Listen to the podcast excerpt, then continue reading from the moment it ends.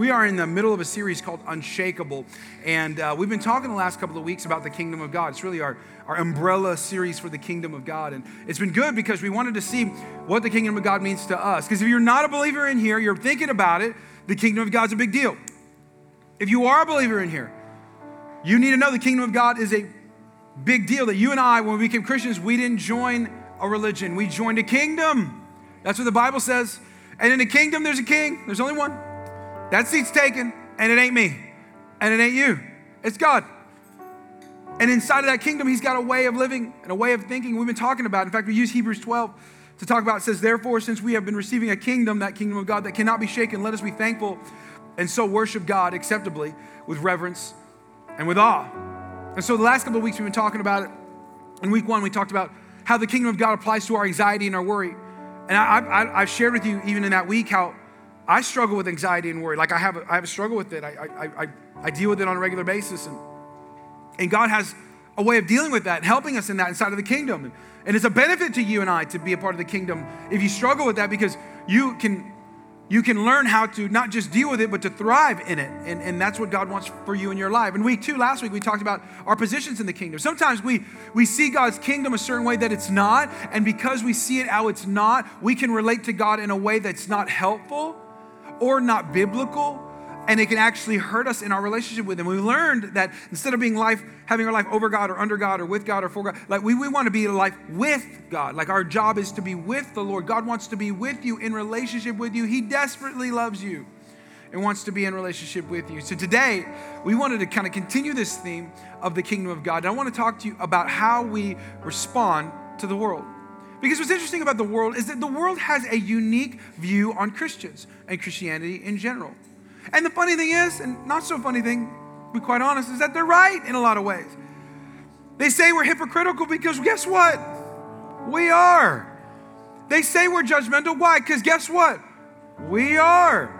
There's so many of those things that are not inaccurate. And the reason that they're accurate is because we don't respond to the world the way God would have us respond to the world. So, my job as a pastor, because, you know, I'm, I'm, I've been put as chief steward of this of this house to help us see God differently, help us see the kingdom of God more biblically. How does He want us to respond to the world? How does He want us to respond to each other? And so we're going to do that today in Romans chapter 14. If you have your Bibles, um, I highly encourage you, please, please bring your Bible to church. If you don't have a Bible, go tell our information center, I'll get you a Bible. We want you to have a Bible, but open up to Romans chapter 14, or you can see my notes. We, we kind of give you my uh, the ability to go to my notes, and, and you can kind of see where I'm going, and, and we try to give you ahead of time. Or just pick up your phone and Google Romans chapter 14. It'll take you right there. And um, Paul is talking to a church in Romans, some context for Romans 14. Paul was an apostle, which means he planted churches. That's all apostle means. He planted churches. And, and Paul wrote this letter to the Roman church, a church he would, most theologians believe, he would never reach, he would never get to meet, never visit.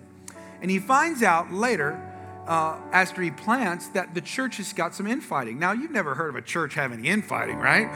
But this one did. Had some infighting in it, and they were bickering about how to respond to the Roman culture that they lived in. I mean, how do you do that? How do you be a Christian in the in a culture that's not inherently Christian? That seems like a pretty relevant right? Question you would ask because that's kind of the culture that we live in. And Paul's writing to them, addressing a situation that he hears about the church. So he starts his church and he finds out some things are not happening the way that he had planned. Romans 14, verse 12, and it says, So then each of us will give an account for ourselves to God. He says, First, stop worrying about what others are doing, worry about you, your life what you are going to give an account for. Here's what I know I'm not going to give an account for how you lived your life. I'm going to give an account for how I lived my life and how I led you to live your life.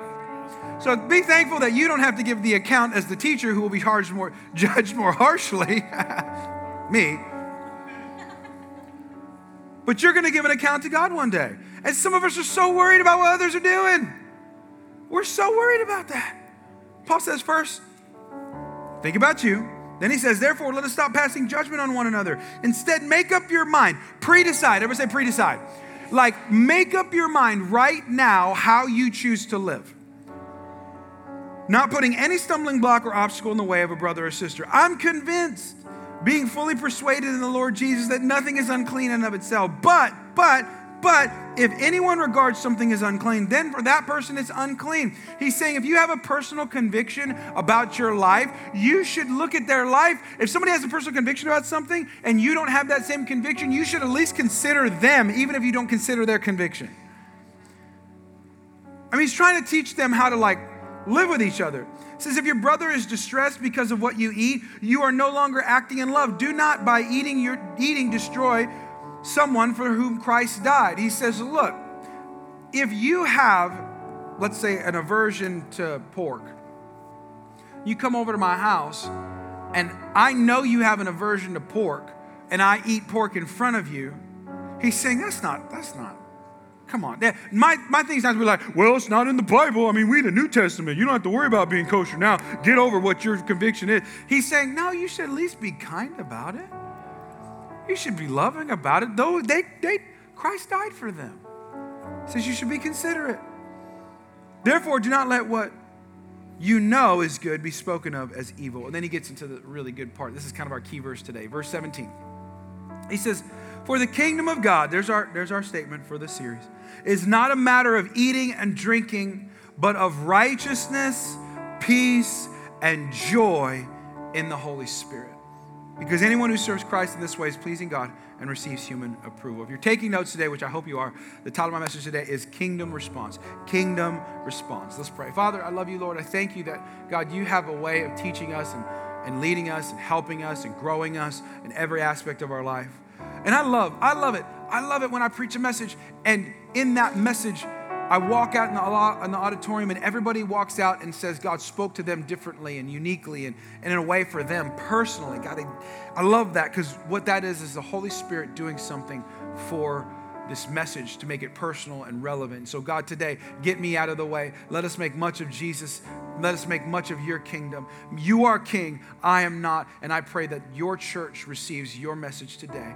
In Jesus' name we pray. And everybody said, Amen. Amen. How many of y'all remember high school? Raise your hand. Come on, y'all remember high school. How many y'all try to forget high school? Raise your hand. Y'all forget. I, I remember, I don't remember a lot about high school. It's not because like I was wasted the whole time or anything, but like, I just don't remember a lot of it. But one thing I do remember from high school is my very first day in high school. When I moved to high school, when I got into high school, we had transitioned from where we were living to where we were living for high school. And so I didn't get to go from the, you know, because a lot of times you go from middle school and then a high school and it's in the same district. And so you can take your friends, your same friends go from middle school, right? In high school. And so I didn't get to do that. So I had to learn all new friends. I remember that first day, I was a little lonely, and I wasn't exactly the cool kid, and, and I didn't like my first two classes. And I remember this the first day at school, we were, I was grabbed my lunch, and grab my, you know, my little brown bag lunch and I get it and I go over to the lunch area and I didn't want to sit with, I was kind of nervous. I didn't want to sit with any of the lunch crowd. So I walk over to the side where there was this like um, little concrete patio area and there was a concrete patio area. It was wide open and on the sides there was like a concrete bench, like a half wall that you can kind of go sit on. So I'm like, I'm gonna go grab my sandwich. So I walk over and I sit down on the concrete bench and I pull out my PB&J and I start eating. And as I'm eating, I can hear in the distance this sound. And I couldn't quite understand. You know, when you're kind of focused, just thinking about whatever, I couldn't understand what, what I was hearing. But as it, as it kept going, time kept going on, it started to get louder and louder. And I realized it was, it was feet. It was the sound of feet. And it was first walking, and then it was like jogging, and then it was full on running. So I could kind of hear, you know, the, the patter of the foot of somebody running. And I'm like, that's kind of odd. So I look up, I look to the right, and I see this girl, and she's running running as fast as she possibly could from right to left. So she's running this way, and I'm like, huh.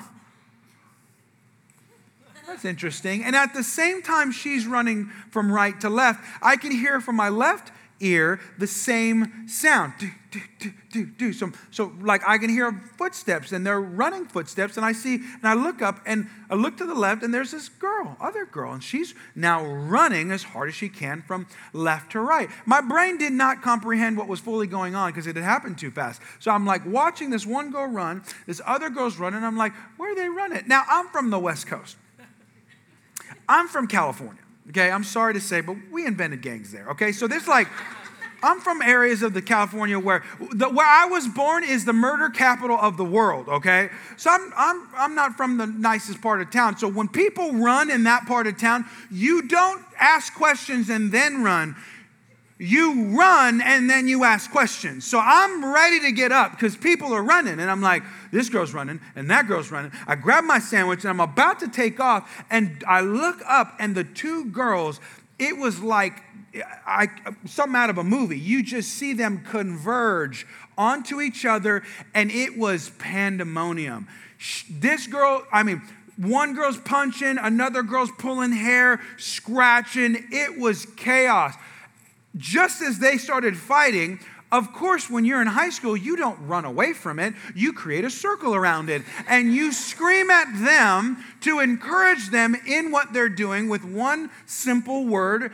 And you know what it is. You, I heard them and I got into it. We were all screaming, What? What were we screaming?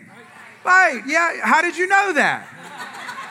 Because you were probably in the same type of circle that I was. So I'm just in that circle and I'm like, oh, you know, you like, oh, she got her hair. Like, oh no, oh, what's up? Oh, watch out, watch out. You know, you're like, and so we're watching these girls fight. Some teacher gets up in there, that teacher gets punched. That's the school I grew up in.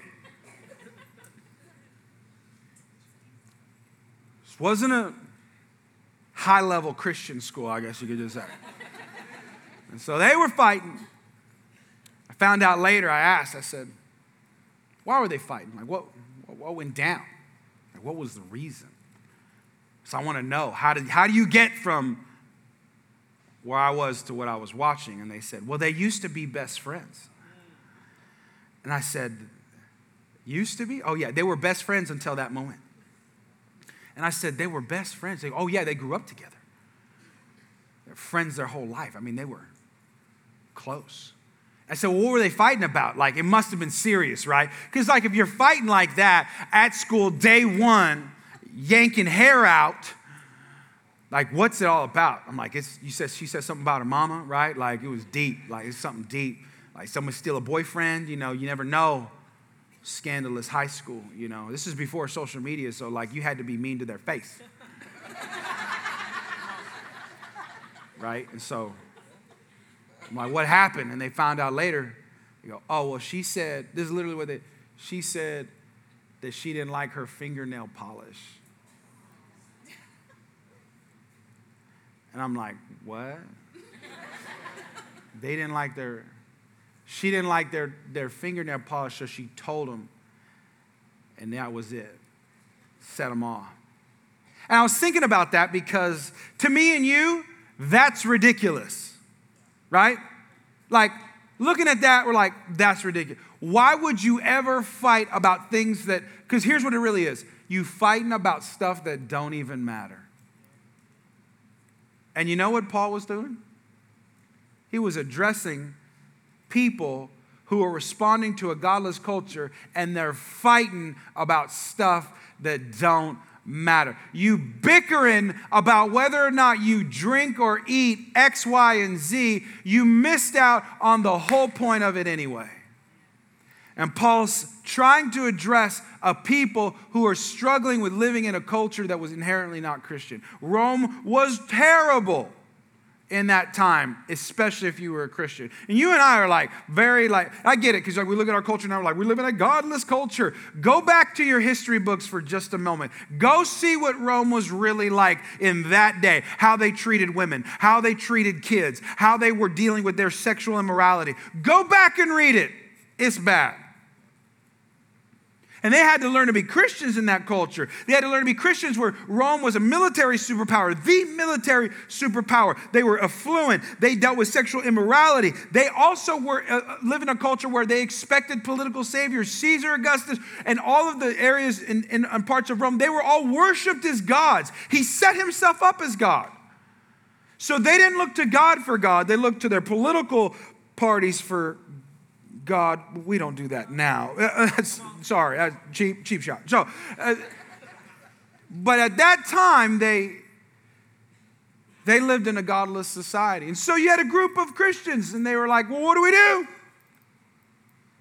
And you had one group, we call them the Essenes, and they, They were this communal group. They were, they were unique. They said, okay, here's our response. We out. We out. We, we don't we don't want anything to do with this. We're going to be so holy that we will remove ourselves, become communes, and move out of Rome. We're going to live alone, me and God, and that's all we need. That's it. Then, then there were the religious leaders who were more cooperative. So they weren't communal, they were cooperative. And so what they would do is they'd go, okay, well, Rome, you do Rome, we'll do us, and we'll work within the system that you set up for us, and we'll work together, and we're going to be cooperative. And so religious leaders did that. And oftentimes they would abuse people and misuse people in order to gain themselves power and themselves wealth. And that's why you saw a lot of people not liking them because they were kind of pawns of the Roman system. Then you had a third group of people, and this might speak to some of you in here. They were the zealots, they were the fighters. They weren't communal and they weren't cooperative, they were combative.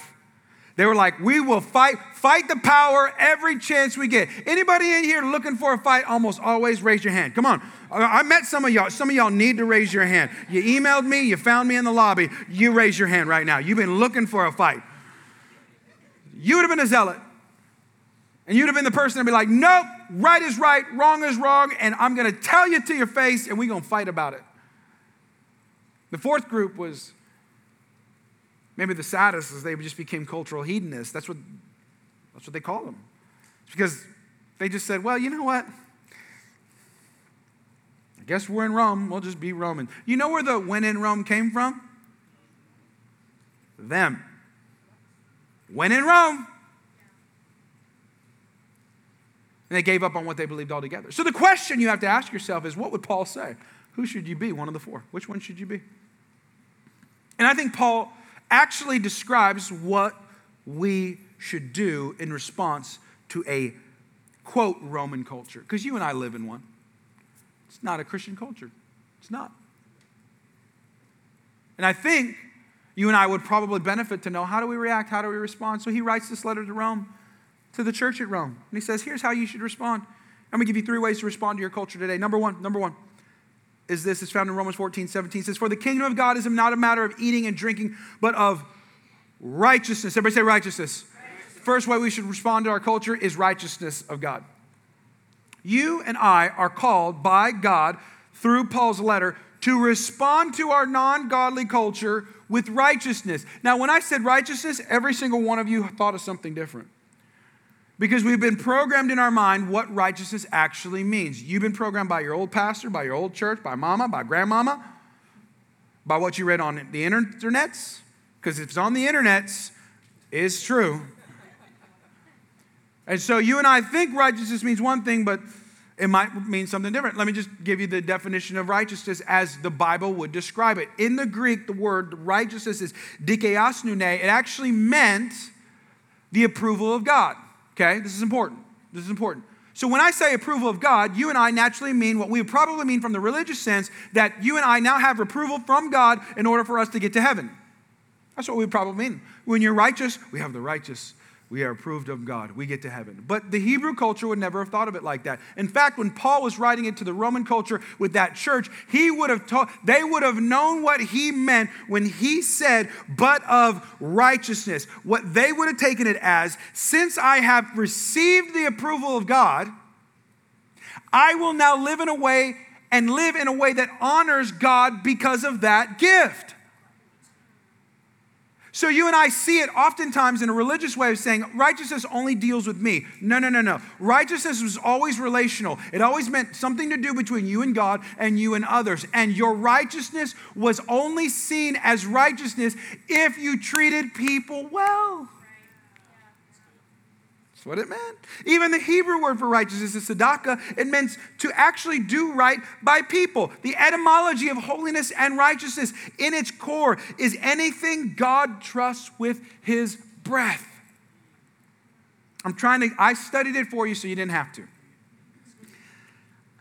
Because I want us to have a better understanding of what righteousness really is and what it looks like. God has trusted you with his breath. What are you going to do with it?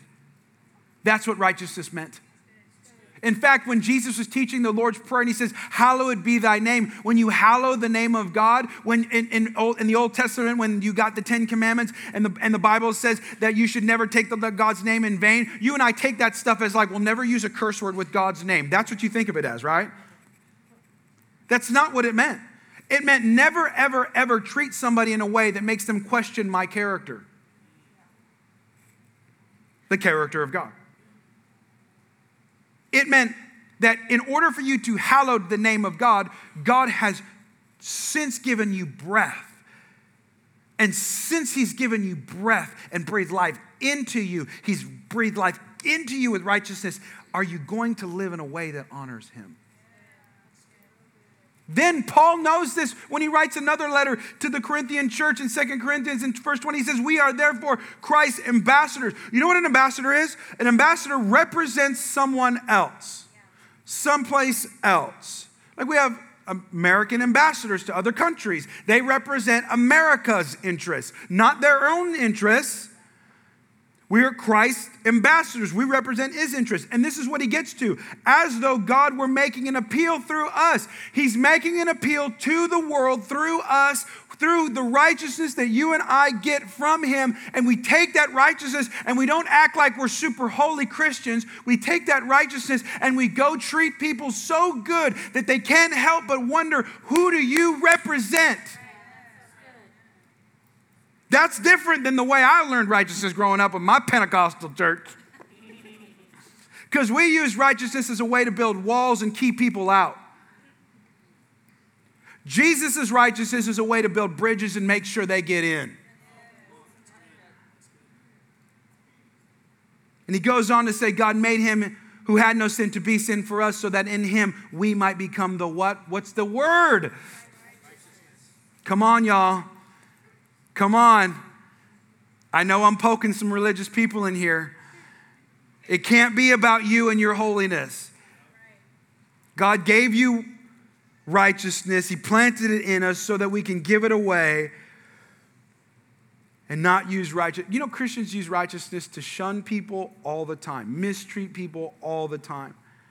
I heard this, this is funny the other day. I was talking to some pastor, we were chatting.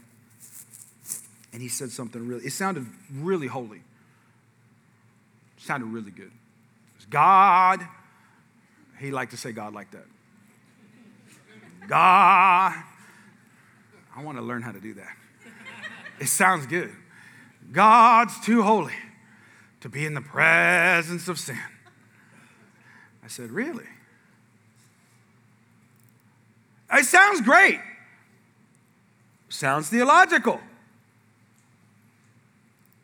I can see how he got there. But you got to be careful. Because if you look at Jesus' life, I mean, don't take my word for it, go read it. The majority of Jesus' life was not around uh, the holy and righteous that we would consider to be righteous. The majority of the life of Jesus was around sinners. God's not too holy to be around, not to ever be around sin. God's too holy to not be around sin. He's so concerned with you and ours life that he wants to change the narrative of what sin would like to write into your life. He wants you to win. He hands you righteousness, says, What are you going to do with it? How are you going to treat people? Are you going to love them like I loved them? Or are you going to submit to the kingdom of Rome?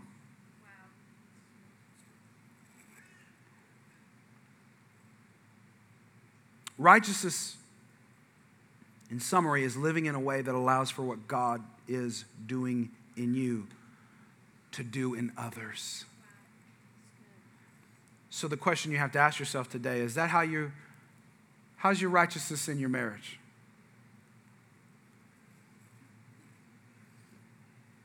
I'm sure you know a lot about the Bible, but do you do a lot of the Bible in your marriage?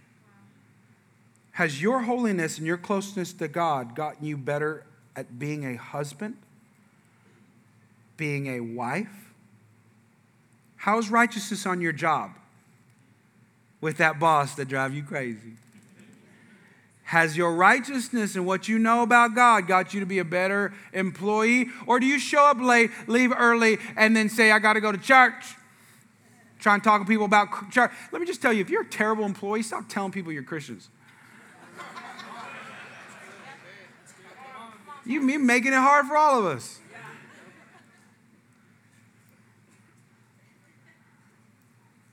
How's your righteousness with, come on, with your friends? with your neighbors, with, with, with that family member you don't like. Said, You want to live in the kingdom? This is how the kingdom looks. This is what the kingdom does in response to the world. We choose righteousness. Number two, number two, I'll get off of that. Y'all don't like it. Number two, peace of God. Peace of God. How many of y'all want some peace? Raise your hand, touch some sky. Absolutely. Everybody wants peace. Nobody wants conflict. Nobody wants that. We're like, yeah, I like to live in conflict nonstop my whole life.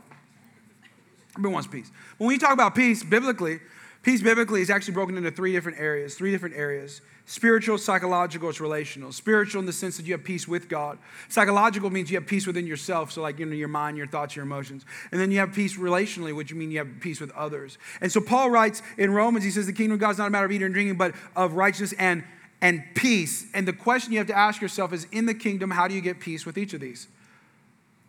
So, spiritual peace is pretty clear. The Bible lays out how you have peace with God. Well, number one, in order for you to have peace with God, you need to know you weren't at peace with God to begin with. You and I are enemies to God's kingdom by our nature. I mean, Paul writes it all over the book of the New Testament. It's in the Old Testament, but I'll give you one in the New Testament. It says, he says in Colossians chapter 1, 21, he says, This includes you who were once gone far away from God. You were his enemies, separated from him by your evil thoughts and actions. And you know you have evil thoughts and actions, so we don't have to highlight for them. I don't even have to get you to close your eyes and think of your evil thoughts. You already know what they are. By nature, we're enemies, we're enemies with God. So we don't have peace with God because of who we are by nature. However, how I, this is why I worship the King, is that I, I can now have peace with God through Jesus Christ. Romans 5 says, therefore, since we have been made right in God's sight by faith, we have been, we have, we have what? We have, we have peace with who? With God because of what Jesus Christ our Lord did for us. He is the key to our peace with God. So my peace has nothing to with God, has nothing to do with you, and your peace with God has nothing to do with me or a church or a religion or a way of thinking or rules or steps or some type of repenting process. All you have to do is believe in Christ who raised himself from the dead and created a bridge between you and our terribleness and God's holiness, and we now have access to the Father. Isn't that so good? You have peace with God. So that could be some of your step. Some of you in here might not know the Lord. I'm so happy you're here. You need to know this. We do church for you. I preach this word of God for you. All the other Christians in here, they just hear so they won't get fined. You know what I'm saying? Like they hear, they already know this word. You need to know it for yourself. No one can account to God for you on your behalf. So, my prayer at the end of this service, I'm going to lead you in a prayer. If you want to give your life to Jesus and have peace with God, you can do that. You can do that. But psychological peace is different. Psychological peace is unique because in the kingdom of God, for peace with God, we give our lives to Jesus. In the kingdom of God, for peace psychologically, we submit our thoughts to Christ. We don't keep them, we don't own them, we don't rule our thoughts. Second Corinthians, Paul writes another letter to the Corinthian church. He says, We demolish arguments and every pretension that sets itself up against the knowledge of God, and we take captive every thought to make it obedient to Christ. Obedient, you know what that word obedient in the Greek means? To submit. Are you catching a theme here? In order you to have peace in all three areas of these categories, you need one word submission. So you got to submit your life to Jesus. You got to submit your life to your thoughts to Christ in order for you to have peace in your thought life, in your mind, within yourself. I got to submit it to the kingdom of God. And you know, so funny. I've read like every book on anxiety and depression psychological book, not like Christian book, like every psychological like that has been written, I've read. Most of it, I didn't understand a word. But the parts I did understand all point back to one concept the more you try to control your thoughts, the worse it gets. It comes to that root. That sounds familiar. The more I try to control my life, the worse it does anybody else have that happen in their life but the pastor of this church? Yeah. The more I try to not think something, what happens? You you think something. I love to put my thoughts in a headlock. Anybody else? I got you thought.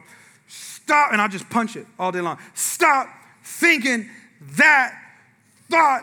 I'm tired of thinking it. Stop it. You're not going to win. I'm going to take you. Ca-. And we think taking captive is this. Paul says, no, no, no, no, no, no, no, no, no, no. You ruling over your thought life makes it worse. God ruling over your thought life, oh, that, that, that's different. So if you were me and I were you, you we should put our thoughts at the foot of Jesus. I submit my thought. I'm not in control of my thoughts anymore because me left unto myself is not a good thing. It's just not. In my head, it's not good. Because I'm fickle. Anybody else fickle? If I'm having a good day, if I'm having a good time at the party, if I'm in a good mood, I'm good. I'm kind. I'm like the nicest person Aaron, I'm the nicest version of Aaron you'll ever meet. But if I'm having a bad day, if I'm having a bad, if I'm in a bad mood, if I ain't having a good time at the party, you gonna know about it.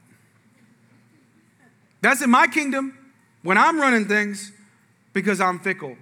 But God, God says, wait a minute, I got to be careful that I can allow my thought. I like what John 14 says. It says, I'm leaving you with a gift, peace of mind and heart. This is Jesus talking. And the peace I give you is a gift the world cannot give. So don't be troubled or afraid. Peace doesn't come with more information for you inside of your mind. Peace comes from impartation. It's a gift from God.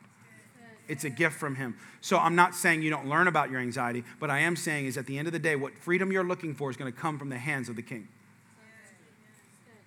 Now let's talk about relational peace, relationship with others, with others. This is kingdom peace. Did you know this, this kingdom peace? This is unique. Okay, this kingdom peace takes effort. The first one, like peace with God, it really doesn't take any effort. It's actually what God did that brings you peace with God. Um, but but but but what's different about this one? With others, it's going to take some work. It's going to take some work on your behalf. Here's why I know this. Uh, Matthew 5, Jesus speaking of the Sermon on the Mount, he said, Blessed are the peacemakers. Peacemakers are active. That's an active word. That's a verb more than it's a noun. That's like you got to get up and do something. They'll be called king, sons of God. They'll be part of the kingdom. They're in the kingdom if there are peacemakers. Because kingdom people have kingdom methods when it comes to people. And all I mean by kingdom methods is that it's how God wants me to relate to others. And so I want to relate to others in the way that I want to relate to them a lot differently than the way God would want me to relate to them. Especially if you don't treat me right. Say something to me and see if I won't say it back. Right? Cut me off in traffic and see if I don't do Aaron's method instead of the kingdom. Just I feel like we're all on the edge of saved. You know, I'm just barely saved on the other side of the line. I will conveniently tiptoe across if you say something about my mama. But in the kingdom, come on, he's got a method and ways to communicate with others. They're called kingdom principles. So let me give you a relational principle in the kingdom of way it works, okay? If someone offends you, a kingdom principle and method is forgiveness. It just is. It, it, just, it just is. That's the kingdom way. Like, well, what if they didn't ask, what, what, what if they didn't ask for your forgiveness? It's I, I just told you. It's a kingdom thing. It's about your king. You are a part, they aren't a part of the kingdom, but you are. So what you do and what you say is accountable to God. They have to be given account for God one day. Not, not you for them, it's me for me. So, as far as me and my house, we will serve the what? The Lord, which means I have a king. And I serve at the pleasure of the king. And he told me, I forgive when you offend me. To be kind, not right. That's another principle. For those of you who love, love, love, love social media and love, love, love telling everybody how right you are. I'm sure you are. You're so right. You're so right. Baby, you're so right. That's so good. I'm so happy for you that you're right. Nobody's listening to you. Well, I got a lot of likes. Nobody's listening to you. But if you are kind, well, see, that's different. In the kingdom, you're not trying to be right, you're trying to be kind. Jesus had a, you want to know how I know that? Jesus, who was the most right. See where I'm going? He was the most right all the time, every day. He chose to be kind, even to the people that were killing him. Some of y'all can't be kind to the people who are just kind of rude to you. well, she didn't have to look at me like that. I'm going to say something about her behind her back.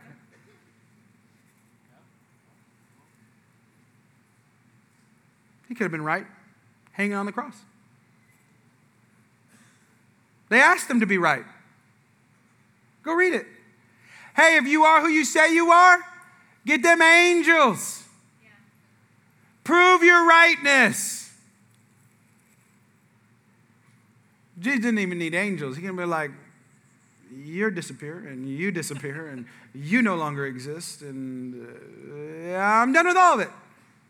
And he could have been right. What did he choose?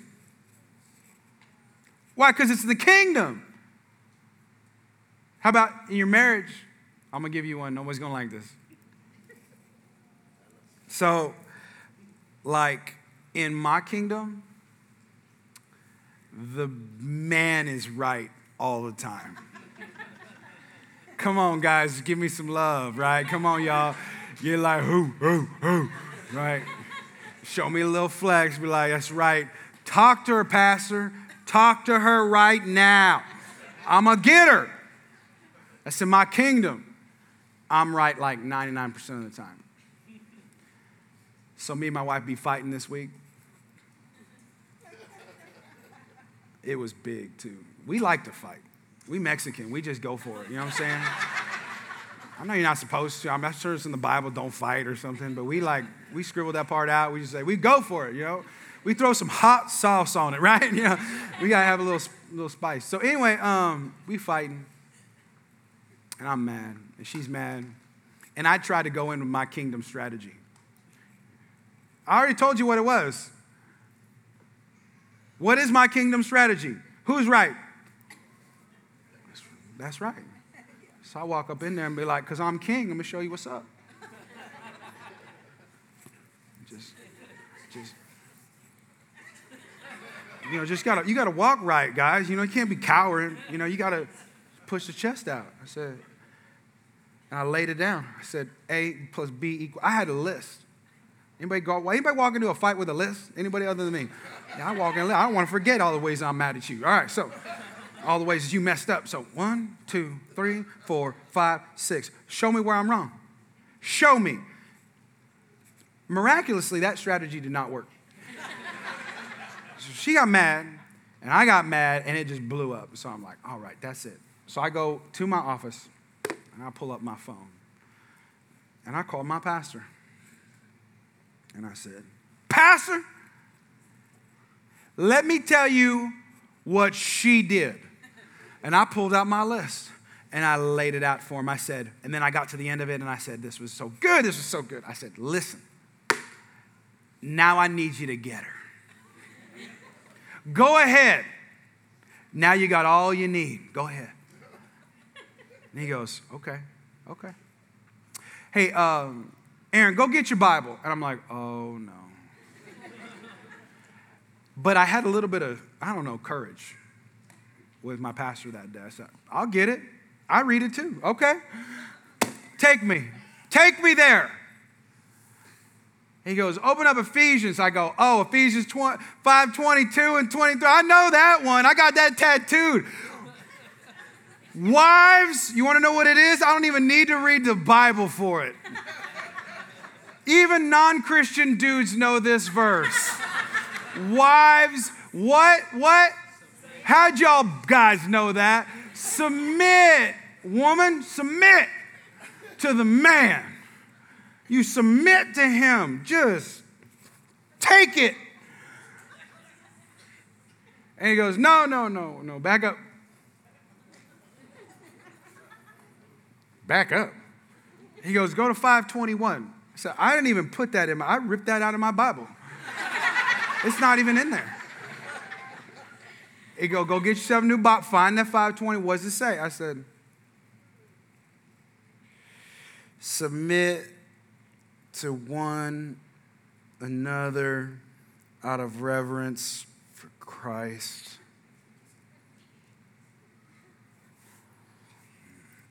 And he said, You have missed the purpose of marriage. It is mutual submission. And I said, Okay.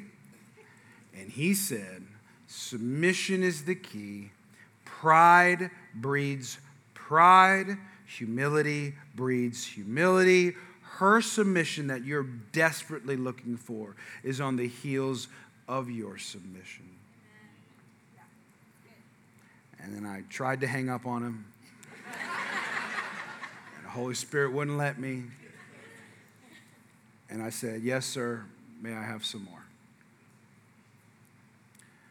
And he said, Everybody wants a pastor until they got one. Call me later. And he hung up. And I'm a man under authority. I'll tell you this. At any point in my life, I'm not perfect. I don't do everything right, but I, I listen to my pastor. I have a fear of God for that. So I went into the room and I walked in with sticky notes, notes from my pastor. And I laid at the foot of my bed of my wife.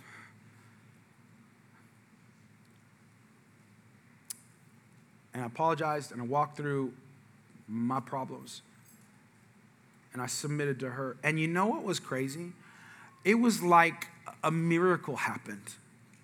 She transformed before my very eyes. She became a different person. We talked, we cried, we kiss. Come on, somebody. It's like, we, but like, because pride breeds pride and submission breeds submission. And at the end of the day, in the kingdom, if I want to relate well to someone else, in marriage, mutual submission. That's the kingdom way. Last one is this, and it's joy of God, and I'm done. He says righteousness, he says peace, and he says joy. The joy word there in the Greek is. It actually means to be the source of joy. You and I read that as like, we get God's joy. No, no. He actually meant you actually got to be the, the, you have to be God's joy. That's different, right? So for you to be in the kingdom, let me clarify, you have to be the joy of God to others. So it's meant to be given. Matthew 10 says, freely you have received, freely you you give. Kingdom of God offers the antidote to every depression and anxiety that the world has to offer. It's his joy coming out of you into other people. John 15, Jesus says, I have told you these things so that you will be what? Filled with my joy. Yes, your joy will what? Overflow. What's the point of an overflowed life of joy? So that you can bump into and dump your joy into someone else's life. The question you got to ask yourself is Are you that person? Most of us are comfortable being Eeyores. Nobody wants to be the Tigger, but you always want a Tigger. Right? You always want the guy coming in your life, sick, encouraging you. Hey man, how's it going? You want to go do something? You gonna make it. But you walk around being Eeyore. I'm never gonna do anything. No one wants to help me. I'm a victim. When you're supposed to be the joy of the Lord to other people. The joy of God. God has an overwhelming and overflowing abundance of joy. And as you're connected to Him, He actually says it. John 15 says it.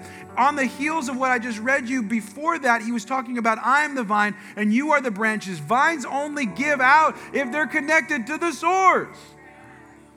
And he says, You're not supposed to walk around. He goes, Some of you walk around like this, no joy, but then some of you just get some joy. You're not even supposed to walk around like this. What you're supposed to walk around is like this so that when you fill someone else up, then God comes in. You've been connected to Him all week long in my prayer, in my small group, at church, when I'm going to school, when I'm going to work. God, you filling me with my joy. And then what do I do? I walk up to somebody and they bump into me on the street. Hey man, how's it going? God's gonna help you. You're gonna make it in life. That you you are more than an overcomer. Satan can't beat you. You're gonna win. You're gonna win. And then you go back and you fill up again. And most of us just walk around wondering if somebody's going to fill them up. What about you walking around? You, you fill someone.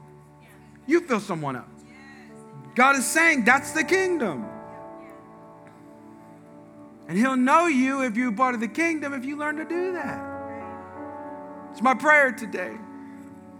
As we think about the kingdom of God, can can it affect how I respond to the world? Yes, I'm going to be the righteousness to this world, and I'm going to be the, the peace to this world, and I'm going to be the, the joy to this world, and my world, and their world. Come on.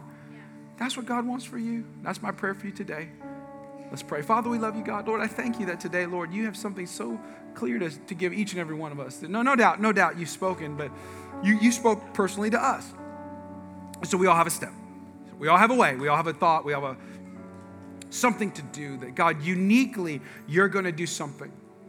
And so, with that, God, we ask you today, right now, to speak into our lives, to speak into the people and the families of this church, so that we can actually take steps to be the righteousness, to be the peace, and to be the joy in this world through your kingdom. In Jesus' name.